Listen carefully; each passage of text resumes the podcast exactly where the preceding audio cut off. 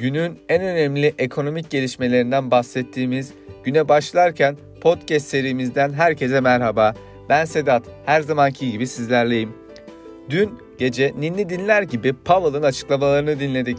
Herkesin beklediği gibi FED geçici enflasyon söyleminden geçici ifadesini kaldırdı. Tüm FED üyeleri 2022 yılında 3 defa faiz arttırımı öngördüklerini açıkladı. Bunun piyasalara nasıl yansıyacağı merak konusuydu. Lakin piyasalardan sert tepkiler gelmedi.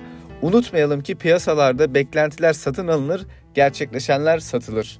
Yurt içine baktığımızda ise günün resmi gazete, güne resmi gazeteciyle uyandık. E, dün gece Hazine ve Maliye Bakanlığı'nda iki bakan yardımcısı, Kamu Finansmanı Genel Müdürü ve Ekonomik Programlar ve Araştırma Genel Müdürü görevden alındı. Önemli görevlerdeki bu kişilerin görevden alınmalarını yeni bakan Nebati'nin beklenti ve politikalarına bağlayabiliriz diye düşünüyorum.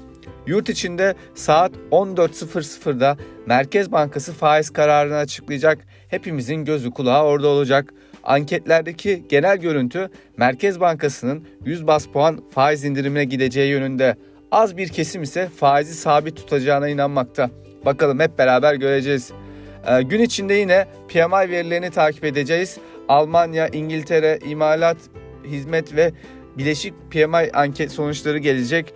Onun dışında BIST'e bakalım. BIST'e biraz göz atalım. BIST 100 e, dün %0,21 yükselerek 2162 seviyesinde kapanış gerçekleştirdi. Ben podcast'te başladığımdan beri her gün pozitif görünümlü bir kapanış görüyoruz BIST üzerinde.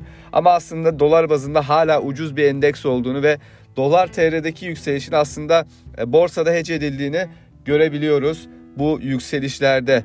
Dolar TL kuruna baktığımızda anlık olarak 15.04'ten işlem görüyor. 15'in ee, üstüne sabah saatlerinde çıktı. Aslında dün FED toplantısı ardından sert bir hareket gelmedi. Ee, bugün biraz daha dolar TL'nin yönünü Merkez Bankası'nın kararı belirleyecek. Faiz indirimi gelirse 15.50-16'ları konuşabiliriz ama faiz politikasında radikal bir değişiklik olursa çok başka bir yöne eğilebilir diye düşünüyorum bu parite. Bitcoin grafiğine bakalım. Bitcoin göz, Bitcoin'e biraz göz attığımızda FED kararı sonrası 49 bin dolar seviyesine kadar yükseldiğini yani Bitcoin yatırımcılarının bu kararı, bu toplantıyı olumlu karşıladığını anlıyoruz. Şu an ise BTC anlık 48.650 dolar seviyesinde hareket ediyor. Yoğun bir hafta, soğuk ve rüzgarlı bir İstanbul. Hepinize, herkese sağlıklı, bol kazançlı günler diliyorum.